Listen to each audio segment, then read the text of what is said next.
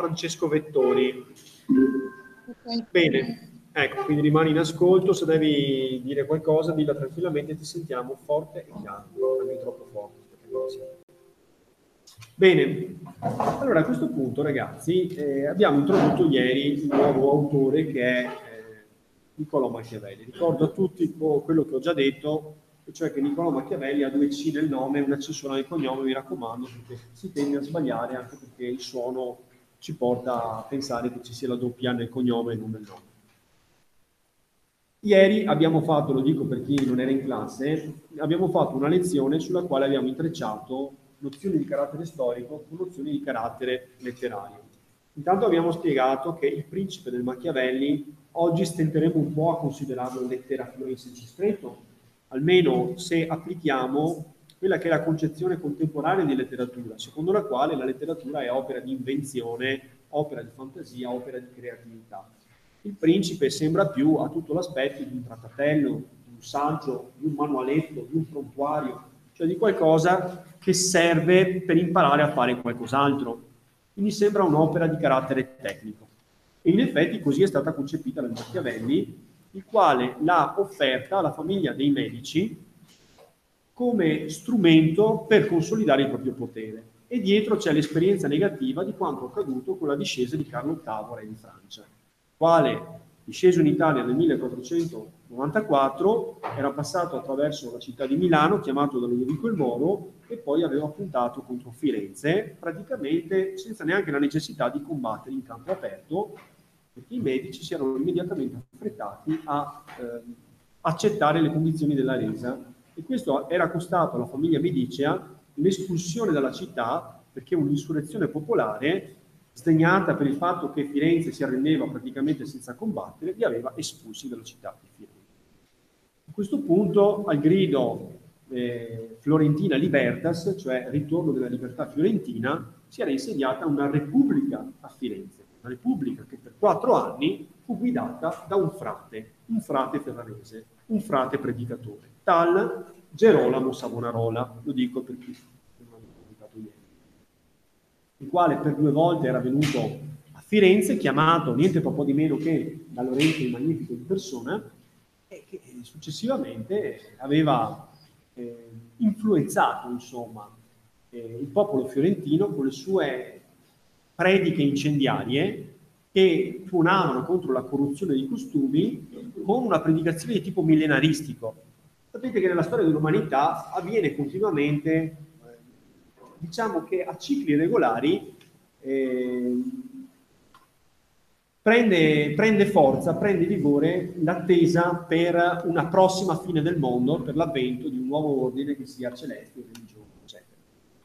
In quell'età, un po' lo stesso in fondo eh, Martin Lutero sembra prefigurare qualcosa di simile con la sua macerazione nell'idea del peccato originale, nell'impossibilità dell'uomo di compiere delle azioni che siano veramente di specchiata onestà. Scusate, ma sto notando adesso che io ho già un microfono e ne ho collegato un altro. Non vorrei che... Sto, sto praticamente registrando in stereo. Come mi senti, Guariento? Forte e chiaro? Sì, bene. Bene, andiamo avanti così. Allora, abbiamo due, due piste. Non so adesso cosa faccio, se, se, se tolgo via questo cosa succede. Vabbè, stiamo così, vediamo, speriamo bene. Quindi, quindi, dicevo, Gerolamo Savonarola, sostenuto poi da una setta chiamata la setta dei Piagnoni, quali predicavano la distruzione dei beni mondani, la distruzione delle opere d'arte, il ritorno a una vita ascetica di grande rigore e di povertà. E infine abbiamo detto come il povero Savonarola venga a sua volta scomunicato dalla Chiesa e avviato al pubblico rogo sulla piazza della Signoria, dove insomma oggi eh, transitano delle greggi di turisti che non sono consapevoli del dramma che si è consumato proprio lì. Benissimo. Perché abbiamo detto tutta questa storia? Perché la carriera politica del Machiavelli decolla proprio con il decollo della Repubblica Fiorentina. Per circa vent'anni, dal 1494 fino al 1512, la Repubblica Fiorentina dà la possibilità al Machiavelli di svolgere incarichi delicatissimi che lo, che lo portano ad, avere contatti con le personalità politiche più importanti del suo tempo, politiche e religiose. Poi nel 1512 cade in disgrazia perché i medici con l'esercito riescono a forzare il blocco della città di Firenze e ritornano in possesso di quello che secondo loro era il loro legittimo dominio. Dopodiché però i rovesci della fortuna non sono finiti, perché in Italia nel 1527 avviene il sacco di Roma. Quindi a 15 anni di distanza i medici vengono nuovamente espulsi da Firenze e si reinsedierà una effimera repubblica, fino a quando poi i medici ritorneranno a Firenze e con l'aiuto delle armi spagnole ripristineranno il loro dominio sulla città e su tutta la Toscana. Morale della favola, il Machiavelli da un lato per un certo periodo della sua vita svolge attività diplomatiche di alto profilo, con frequentazioni di altissimo livello, ai massimi livelli, poi cade in disgrazia, finisce in carcere, viene torturato, viene esiliato e lì si dedica alla produzione letteraria. Scrive il principe anche per provare ad ingraziarsi i medici, i quali lo guardano con sospetto perché lui era parte dello staff della vecchia Repubblica, ma lui vuole convincere i medici che si tratta soltanto di un tecnico, cioè di uno che è esperto di una materia e che quindi può essere utile tanto alla Repubblica quanto alla monarchia. Questo, questo libello che lui scrive, che è molto breve in realtà, eh, rimane un punto di riferimento fondamentale per una nuova disciplina che, si, che, pretende di essere scientifica. Ora, sulla sua scientificità magari varrà la pena di ragionare poi insieme.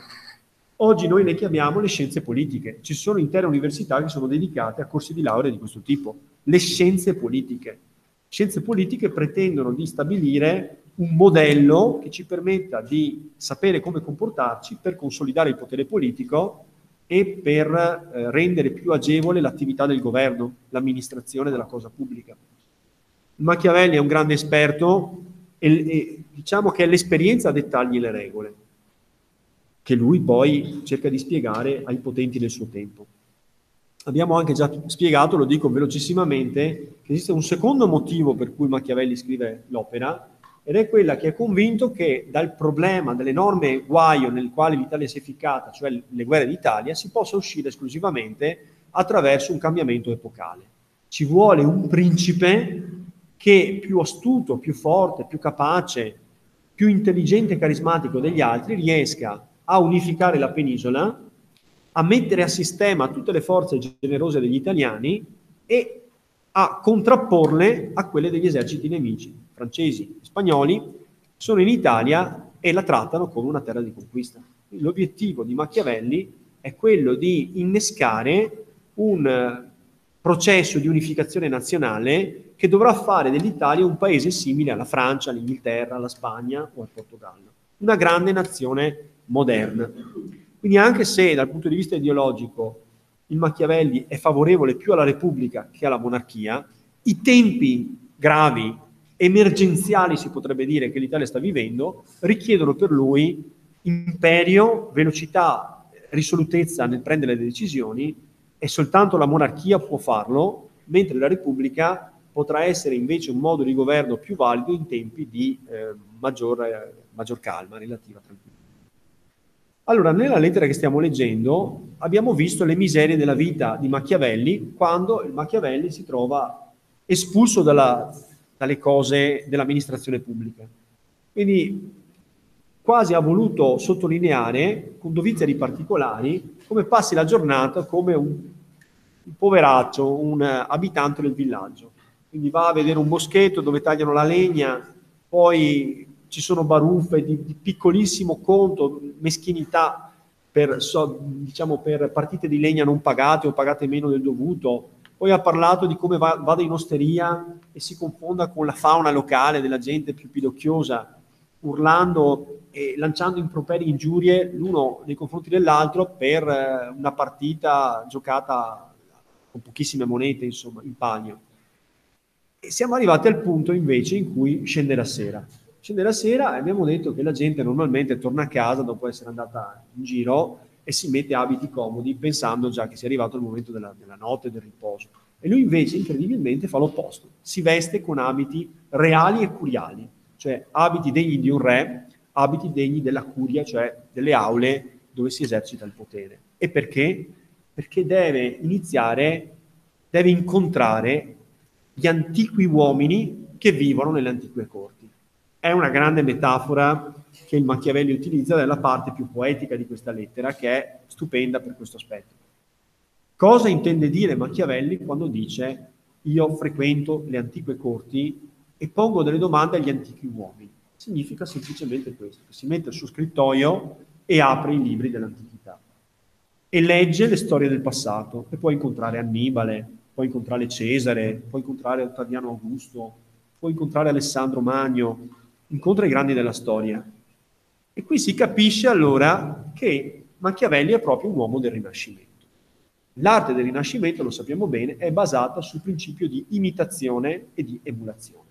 Il principio di imitazione significa che si, considera, si considerano eccellenti le opere dell'antichità classica e si cerca di avvicinarsi allo spirito di queste opere creando delle opere nuove che sembrino le nuove opere antiche. Non so se l'espressione simonica possa avere un senso, cioè opere grandi quanto le antiche, che abbiano il sapore delle cose antiche, ma nuove e diverse, che rispecchino anche il proprio tempo. Quindi il principio di imitazione è fondamentale. Bisogna introiettare il modello, impadronirsene, digerirlo, assimilarlo, fino al punto che lo dimentichiamo e diventa parte di noi stessi. D'altro canto, avete mai visto una pattinatrice su ghiaccio, per esempio, no? alle Olimpiadi? Quando finalmente fanno vedere eh, tu dimmi qual è. Carolina Kostner, ce l'abbiamo presente tutti quanti, no? Si era trovata un fidanzato un po' drogato, ma quello è un problema che può capitare a molte. Va bene, lasciamo perdere quel discorso. Carolina Kostner, quando pattina sul ghiaccio, ti sembra che sia una che imita qualcosa o che mette in atto una tecnica? Cioè, la sua è una danza, cioè qualcosa di assolutamente naturale, Notiamo lo sforzo, la fatica dell'imitazione, il, la riflessione sui movimenti studiati, tutto avviene in maniera assolutamente naturale. Proviamo a immaginarci adesso Vagata che faccia gli stessi movimenti. Sembrerebbe un robot, un automa, cioè, no, sarebbe sgraziato. Quindi il senso che voglio farvi capire è questo, per farvi capire il senso del principio di imitazione dell'età antica, è il seguente. Cioè la tecnica è il passaggio preliminare. Quindi la tecnica cosa vuol dire? Introiettare, imparare, eseguire con controllo meticoloso. Però arriva un momento in cui la tecnica va dimenticata. Quando tu riesci a dimenticare la tecnica, non è che fai le cose senza tecnica, è che è così parte di te, è così entrata nelle tue fibre, che tu puoi agire seguendo meticolosamente la tecnica e farla vivere. Cioè è la differenza tra uno che è rimasto al di qua del professionismo e chi è arrivato al di là del professionismo. Cioè chi supera quel livello ha un gesto che diventa artistico, che diventa interpretazione personale. Questo vale, abbiamo detto, per il pattinaggio. Pensate a un pianista, cioè pensa quale dito debba mettere su quale tasto in quale momento. No, quello lo ha pensato prima quando ha preso la tecnica pianistica. Poi a un certo punto le dita volano sulla tastiera e lui mette il sentimento e la sua anima nella tastiera. Lo può fare senza tecnica? No. Prima deve essere padrone della tecnica. Padrone al punto che può anche dimenticarsi della tecnica e può appunto usufruire della tecnica per esprimere se stesso. La tecnica non è mai un ostacolo all'espressione di sé. Il vuoto è un ostacolo all'espressione di sé. Cioè, quello che non si capisce è che il genio si esprime attraverso la tecnica, non eh, contrastando la tecnica. Va bene? Questo è un errore grave, quello di pensare di poter improvvisare. L'improvvisazione non è mai qualcosa di bello, l'improvvisazione è sempre qualcosa di sgraziato. Quindi prima bisogna imparare. D'altro canto, pensate nell'ambito della lingua. Quando è che uno può usare la lingua e la fa calzare come un guanto, come se fosse una seconda pelle? quando ha imparato così bene le regole della grammatica che le dimentica e non sa neanche quale regola sta applicando, le applica e basta perché le ha assimilate. Il principio di imitazione rinascimentale è questo, è studiare gli antichi, amarli a tal punto che loro ti parlano dentro e quando tu fai un'opera nuova la fai alla maniera degli antichi, è nuova ed è antica allo stesso tempo. È chiaro allora? Questo è l'imitazione emulazione. Allora torniamo adesso al Machiavelli e comprendiamo che lui a questo punto, per la sua scienza politica, ha due fonti. La prima fonte è la sensata esperienza, cioè la sua attività di governo che lo ha messo a parte di come funziona la macchina amministrativa dello Stato. La seconda esperienza è il principio di imitazione. Per lui legge le antiche storie, comprende fino in fondo, perché vedete che è una specie di dialogo impossibile. Lui interroga Cesare, lui interroga Ottaviano Augusto, lui chiede a Marco Porcio Catone perché ha fatto questo. Quindi non è soltanto lo studio della storia, la lettura della storia, ma è una specie di dialogo, diciamo, implausibile tra l'antico e il moderno, in cui lui si impadronisce del senso delle azioni degli antichi e ne fa tesoro per guidare le azioni che da oggi in poi dovranno guidare la, l'azione dei grandi e dei potenti della storia. Va bene? Quindi la storia diventa fonte di comprensione dei comportamenti umani, fondamento della scienza politica. Quindi da un, da un lato la sensata esperienza, dall'altro lo studio della storia, perché la storia è un repertorio di eventi del passato in cui noi vediamo che un certo comportamento ha determinato certe reazioni. Possiamo studiare, domandarci le ragioni e comprendere quale correlazione c'è tra il comportamento e la reazione al comportamento. E a quel punto possiamo dedurne delle leggi. E qui poi entreremo nella scienza politica. Mi fermo al momento. Avete capito che questo è un momento quindi molto importante. Non ha finito Machiavelli di imparare la scienza politica, ha finito l'attività politica, adesso potrà imparare altrettanto, se non di più, studiando la storia degli antichi. Allora a questo punto prendiamo pagina 881. Venuta la sera, riga 37, mi ritorno in casa ed entro nel mio scrittoio ed in sull'uscio mi spoglio questa veste quotidiana piena di fango e di loto e mi metto panni reali e curiali e rivestito condecentemente entro nelle antiche corti degli antichi uomini dove da loro ricevuto amorevolmente mi pasco, cioè mi nutro, di quel cibo che solum è mio e che io nacqui per lui. Questo è un anacoluto e che io nacqui per lui, cioè è una frase che sintaticamente non sta bene, però da un certo punto di vista Machiavelli cioè, fa, dà un guizzo insomma in questo passaggio. Cioè, si capisce che tutta la vita che conduce di giorno è una maschera, una finzione. Lui quasi lo fa apposta ad abbrutirsi così tanto. Poi però quando arriva sera ritorna ad essere se stesso. E il cibo di cui si nutre è lo studio delle esperienze degli antichi, la riflessione sugli antichi e il dialogo incessante con gli antichi, alla maniera appunto degli uomini del Rinascimento, dove io non mi vergogno a parlare con loro e domandarli della ragione delle loro azioni. E quelli per loro umanità mi rispondono e non sento per quattro ore di tempo alcuna noia. Sdimentico ogni affanno, non temo la povertà, non mi sbigottisce la morte, tutto mi trasferisco in loro. Ecco, qua sembra di sentir parlare Ariosto. Se voi leggete le, le satire, Ariosto dice questo, cioè dice vivere a corte, ma non ci penso nemmeno, io voglio stare a casa mia e voglio vivere leggendo, studiando, riflettendo, approfondendo, cercando di comprendere il mondo e me stesso. Cioè il momento più autentico della vita di questi uomini del Rinascimento, questi grandi intellettuali del Rinascimento, era il dialogo con l'antichità. Noi comprendiamo che non è lo studio, è qualcosa di, di più, è come se questi uomini riconoscessero agli antichi un primato morale, una saggezza alla quale loro vanno ad attingere come una, una fonte di acqua pura e limpida. E perché Dante dice che non fa scienza senza lo ritenere lo avere inteso? Dante dice che non si può imparare senza ricordarsi quello che abbiamo letto. Quindi pensate a Dante quando dovete studiare. Se non vi ricordate quello che avete letto, continuate a studiare perché vuol dire che non avete fatto scienza. Io ho notato quello di che per la loro conversazione ho fatto capitale, composto un opuscolo de Principatibus, praticamente qui sta annunciando quello che ha già fatto. Ha scritto un opuscolo, cioè una robetta, un libretto, che lui ha chiamato Dei Principati. Quindi il titolo originario doveva essere Dei Principati non Il Principe, dove io mi profondo quanto io posso nelle cogitazioni di questo subietto. Subietto sarebbe il soggetto, argomento. Cioè approfondisco questo argomento. disputando che cosa è principato, di quale specie sono, come si acquistano, come si, come si riesce a conquistare un principato. Eh, abbiamo visto i comuni si sono trasformati in principati. Come si fa a trasformare un comune in principato? Te lo spiega lui. Come essi mantengono, come si mantiene un principato? Perché non basta conquistarlo, bisogna anche mantenerlo.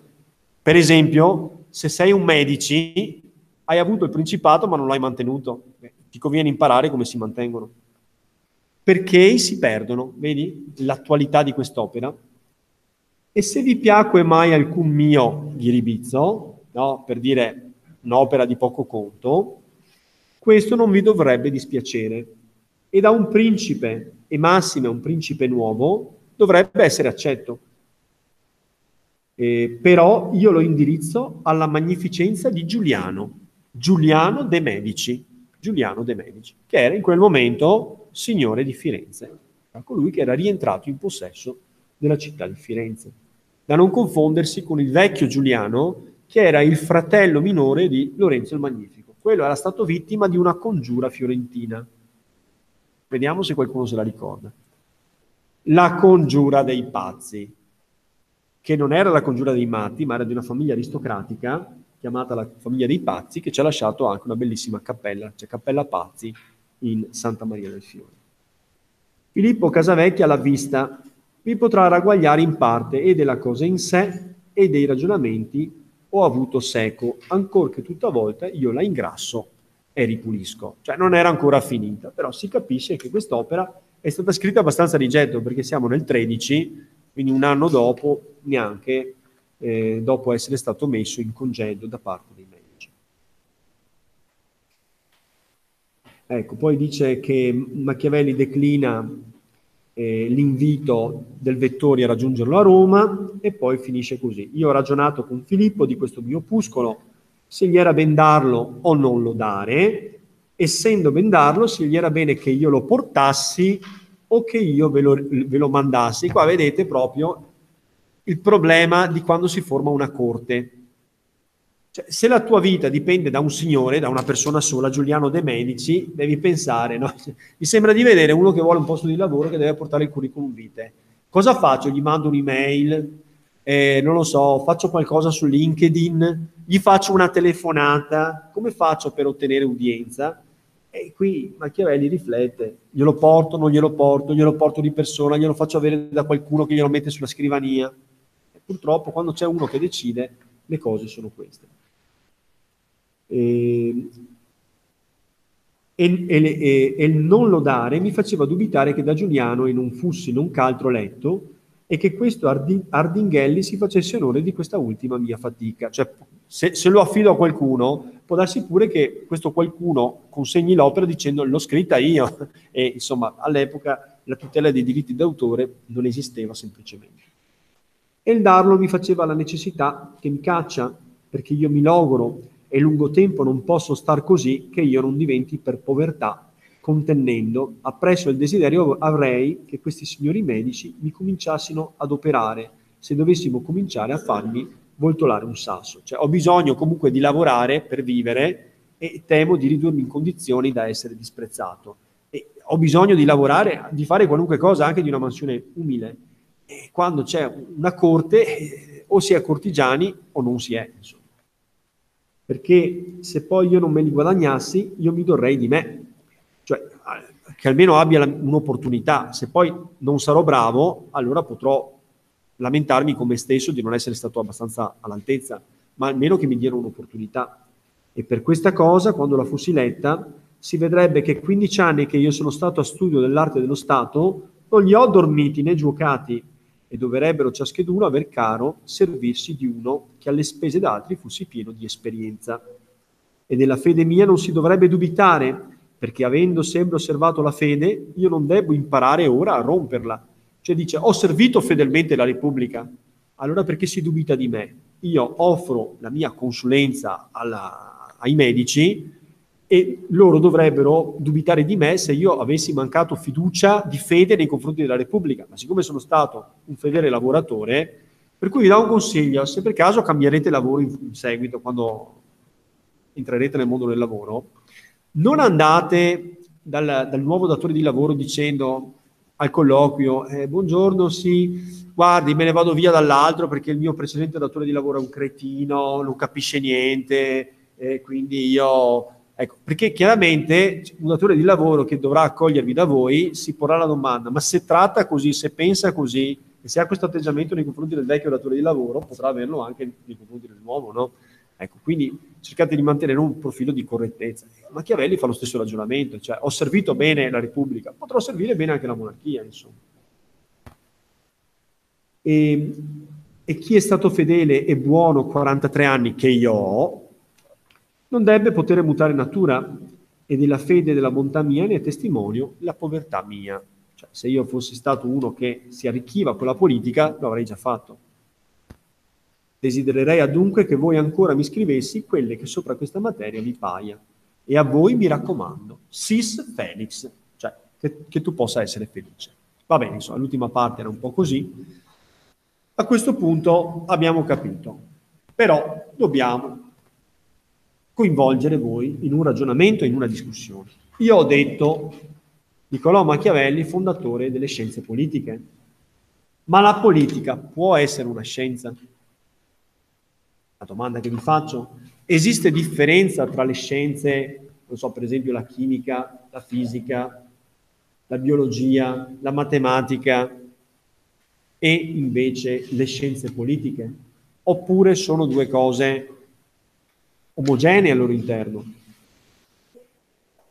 Sono scienze diverse, ma in che cosa consiste la differenza?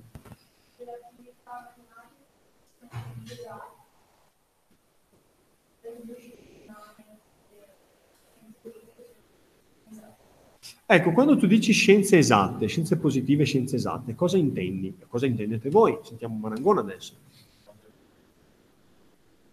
Certo.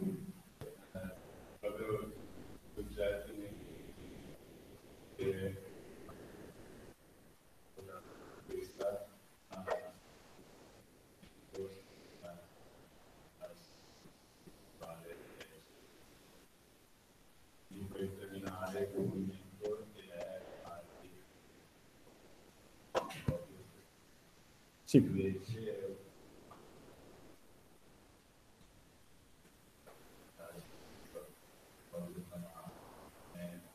Sì.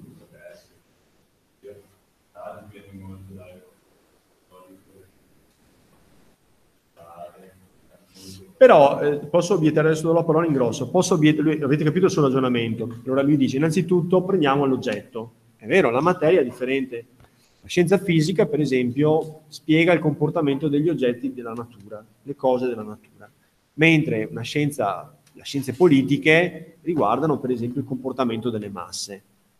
E dice, le masse, come si fa a coinvolgere una massa? Ma dipende da tanti aspetti, perché dipende dal contesto storico, dal, dal paese magari in cui si svolge, da mille fattori. Beh, potrei dire la stessa cosa della borraccia cioè la borraccia cade in una maniera se è di un materiale, cade in un'altra maniera se è di un altro materiale, cade in una maniera se è spinta in una maniera, cade in una maniera se c'è una temperatura, cade in una maniera se c'è una certa eh, influenza del vento, sempre diverse, quindi dipende da mille fattori anche quella. Quindi bisogna capire. Quantitativo? Perché il, la quantistica è la scienza dell'infinitamente piccolo, quindi non penso che c'entri.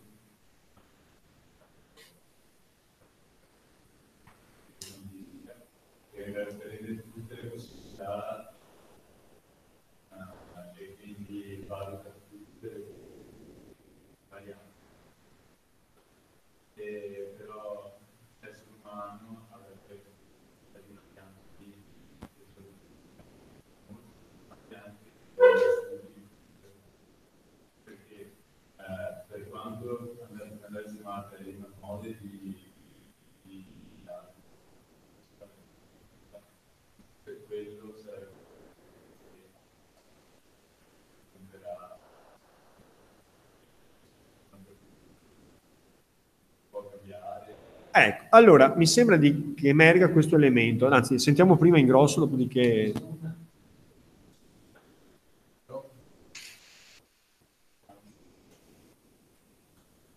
Eh, Allora, visto che tu citi il metodo scientifico, proviamo a dire che cos'è il metodo scientifico, perché a questo punto anticipiamo un argomento che dovremo comunque trattare. Magari qualcuno spenga la luce, visto che abbiamo tutto questo sole. E voi sapete che cos'è il metodo scientifico, come funziona? Penso che lo si sia già studiato, l'abbiate già studiato. Come funziona il metodo scientifico e come si fa a stabilire se una cosa è scienza oppure non lo è? Aiutatemi però, dai, partecipate. Maietti, tirati su. Chi è che frigge?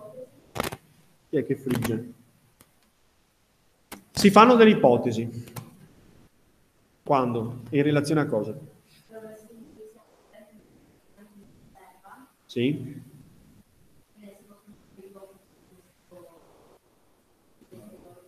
Sì? Più che a delle conclusioni si arriva a che cosa? Alla formulazione, come si chiama in ambito scientifico? Un'ipotesi che si formula in che... Di una tesi. Guariento? Di una tesi? Ci sei vicina. Una, te, una teoria. Che cos'è una teoria? Cioè, beh, qual è lo scopo della teoria? Perché io sviluppo una teoria? E quando è che dirò che spiega il fenomeno? Perché più che l'osservazione di un oggetto, di solito è l'osservazione di un fenomeno. È ripetibile che cosa allora? Allora,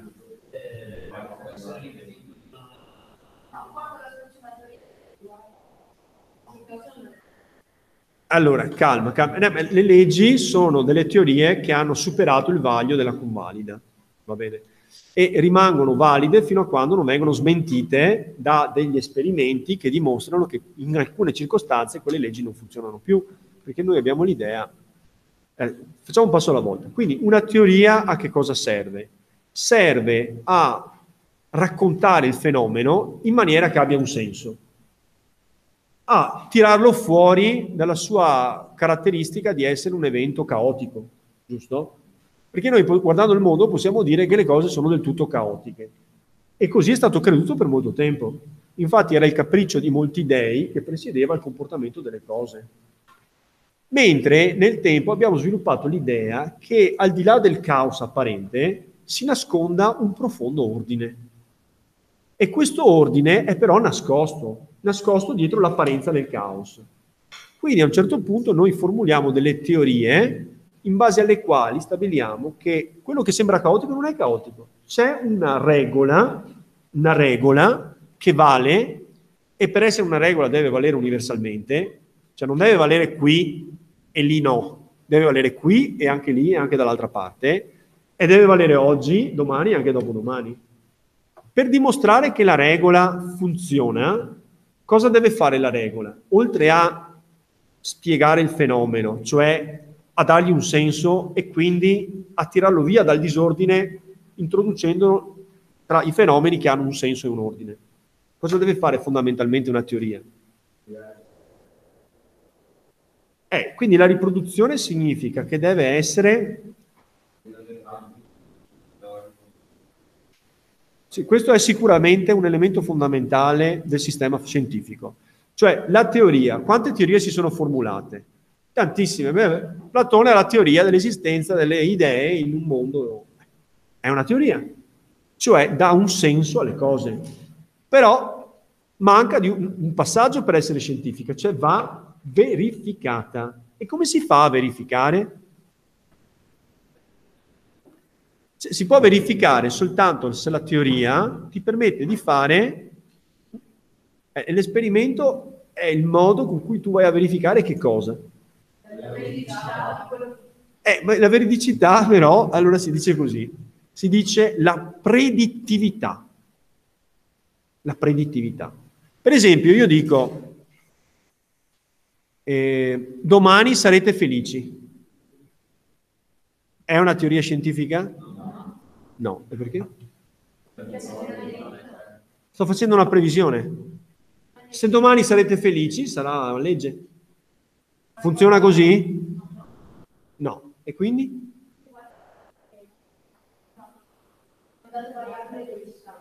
È dato variabile, ma se sarete felici avrò ragione io. Quindi è scienza. no, non è scienza. Allora, allora, la predittività di una teoria scientifica deve essere precisa e accurata. Come si fa a misurare la felicità delle persone? È molto difficile, giusto? È molto soggettivo, dipende da che cosa intendiamo per felicità, quindi c'è un problema anche lessicale, cioè dobbiamo metterci d'accordo, no? Per me la felicità può essere magari un giorno tranquillo, magari per voi la felicità è, che ne so, salire sulle montagne russe e provare quel brivido lì, quindi è difficile mettersi d'accordo su, sul, no, sul termine felicità. È crollato una, un'ala dell'edificio? Ah no. Ecco, vedi, quello poteva essere previsto da dalla scienza. Quindi, in sostanza, una teoria scientifica fa delle previsioni che devono essere precise, accurate e misurabili. Ragion per cui esce dalla scienza tutto ciò che non, che non è misurabile, giusto? Che non è misurabile, perché noi non possiamo dire domani sarà una giornata tiepida. Vuol dire tiepida? Eh, ho capito, però capisci che c'è un margine di errore molto alto, bisognerà essere molto precisi e sarà soltanto la sperimentazione. Allora, quanta fiducia... Però da questo punto di vista non sembra esserci molta differenza tra le scienze politiche e invece una scienza esatta. Le scienze politiche cosa fanno? Osservano un fenomeno, per esempio gli scioperi in piazza, le manifestazioni che abbiamo visto a Napoli, Roma, Milano, eccetera. Giusto? Formulano una teoria. E la teoria cosa potrà essere? Fate, fate un'ipotesi di...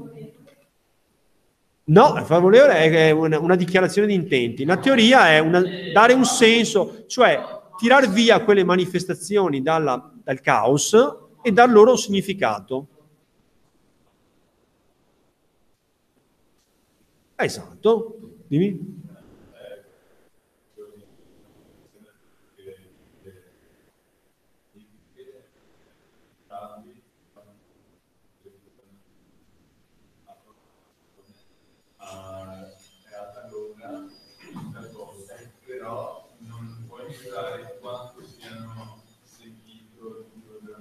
Certo, certo. Però la scienza politica può arrivare a dire, cioè può formulare una teoria sul fatto che le manifestazioni siano correlate al disagio per le chiusure, per le...